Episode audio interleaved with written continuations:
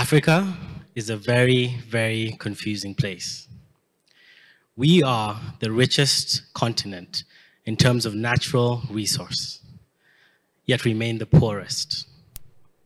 We have the fastest growing workforce, yet remain the highest in unemployment. These are puzzling problems that require urgent solutions. And after a long time of researching, I have a few answers. I have found that if you need more schools in a country, it often works if you build more schools. I have found that if you need more doctors, it often works if you train more doctors. I have found that if you need more healthcare, education, renewable energy, ladies and gentlemen, it often works if we build them. The only question is, who will do the building? And the only true answer is, as Africans, we must build them all ourselves. On a continent with over 70% youth, we must put young people at the forefront of this development. Ladies and gentlemen, we must build the African youth economy. The African youth economy can be described as the economic opportunities and activities that young people participate in. It encompasses every sector and every industry. There are over 500 million young Africans. Building the African youth economy means designing products and services for this demographic. When I was 18, I started my very first business.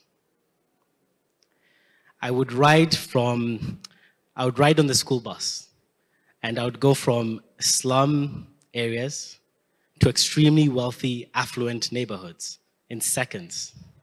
And if you live in Africa and have traveled across Africa, this is something you're familiar with.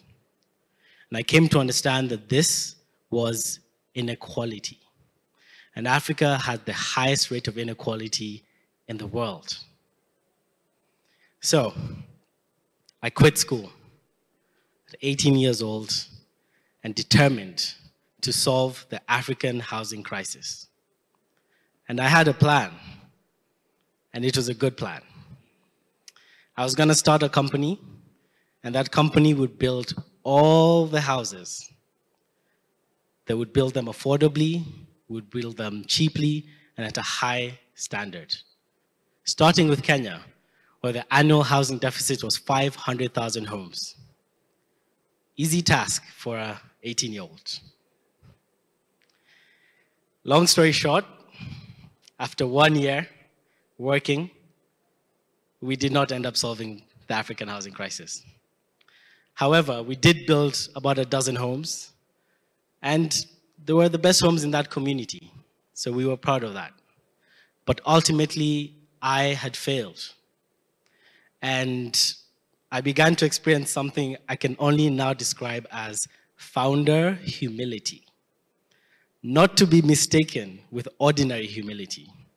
Founder humility is a deeply confusing, crushing, and incredibly terrifying feeling that founders experience when we realize that actually what we thought about the world isn't true. And all of a sudden, we now have to reevaluate our place in that world. After that brief but intense taste of founder humility, I decided I'd go to university. And I studied philosophy, politics, and economics in an attempt to understand the world so that the next time I venture to solve a problem, I would not experience founder humility and I would be successful. And this opened my eyes to all sorts of problems across so many sectors of the economy health, transport, financial services, renewable energy, and all of them in desperate need of solutions. And I felt this was Africa's opportunity to build world class problems to these solutions. But what I discovered was disappointing. we were building these solutions, but we were building them below standard and calling them innovative. I am guilty. We built some of the best housing in communities that we entered in. However, if you look at the standard of affordable housing across the world, doesn't come near. Where were the hybrid cars? Where were the hyperloops? Where were the fast trains? Where was the innovation? Oftentimes, if you want to learn or be educated at a world class institution, if you want to work on a high tech project, then you oftentimes have to leave the continent. Was this the fate of the African youth economy? Building social interventions and disguising them as innovation? I could not accept this. And so, after that brief taste of founder humility, I learned two things. And step one is no compromise. I compromised. And I knew even at a young age, we hadn't built to the standard of the magnificent homes I had seen. I knew that we were compromising. And so I discovered the constraints that led me to this compromise and that led many of us to this compromise. These constraints are set by currency, debt, politics, leadership, and most importantly, our own compromise, the standards we set ourselves as Africans. And so, compromise means if you build something innovative in Africa, it will be celebrated here, but it will likely not be considered innovative across the developed world. And we accept this because we compromise. To build innovatively, we must rid ourselves of these constraints. We must build our continent using the world as a benchmark, as a baseline, and then striving to achieve more. We're not just going to build healthcare or education systems designed to support our fragile economies. No. We must build the best of the best of these systems for one reason and one reason only because we deserve them because we deserve them. So, frustrated by these constraints, I decided to venture into a new industry software. And so, there's something beautiful about software that, regardless of where you are in the world, the cost of learning how to develop world class software, the cost, the cost of deploying that software is nearing zero. This is code written in Silicon Valley. Or is it Kigali? Or is it Nairobi? Doesn't matter. Software doesn't have the same constraints the rest of the world does. And so I founded a company called Fingo. Fingo aims to build financial services for young Africans.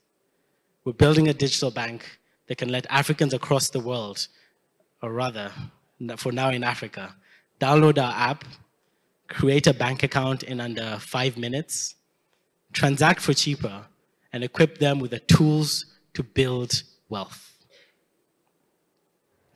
And we will not compromise.